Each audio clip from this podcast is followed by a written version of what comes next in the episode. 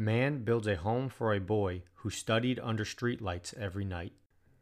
A video of 12 year old Victor Angelo from a town in Peru studying under a streetlight quickly went viral.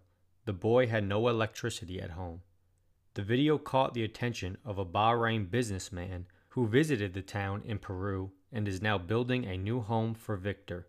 He also promised to give his family money so they can start a business. Story found via Sky News.